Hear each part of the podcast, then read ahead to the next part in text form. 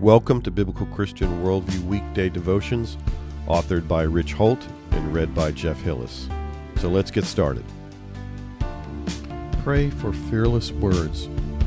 Our verse today comes from Ephesians 6:19. Pray also for me, that whenever I speak, words may be given me so that I will fearlessly make known the mystery of the gospel.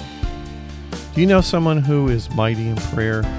Do you have people in your life who you know pray for you when you make a request of them? Maybe it's you. Maybe you're the one who is faithful to go to the Lord with petitions and praises. Perhaps others are routinely seeking you out to pray on their behalf because they know you will faithfully lift them up to the Lord. Well, those believers in Ephesus must have been mighty prayer warriors. Perhaps it was only a few, but I doubt it.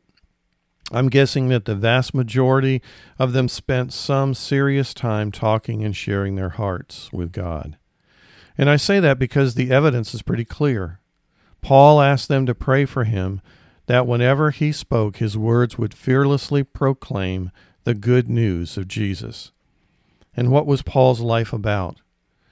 What does much of Acts and most of the New Testament epistles reveal to us?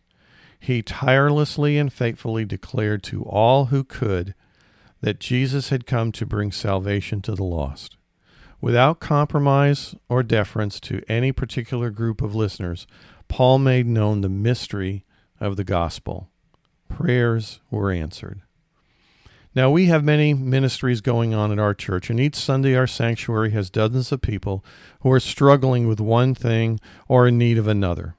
Our fellowship, like any other on this planet, is made up of needy people trying to meet the needs of needy people. But are we praying for them? Are we praying for their hearts to seek Christ first? Are we praying that His glory will be the primary focus in their lives? Are we praying that God will give us an opportunity to minister to someone else? Are we praying that everything our church is about is about everything our Savior intends? Many people are struggling. Various ministries are floundering. There are prayers that need to be said, but who's going to say them? What does it mean when so few people show up for the corporate prayer time? If you know anyone or are aware of an activity or weekly ministry at church, then you know someone who needs your prayers. Don't wait to be asked.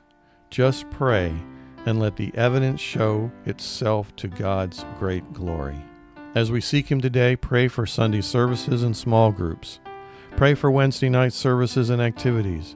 Pray for the people who lead and attend these ministries. And pray for anyone else God places on your heart. God bless you as you serve Him today.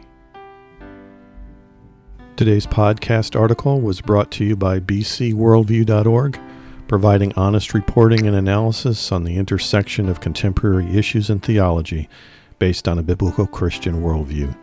May God bless you as you continue to walk through this life with our Savior and Lord.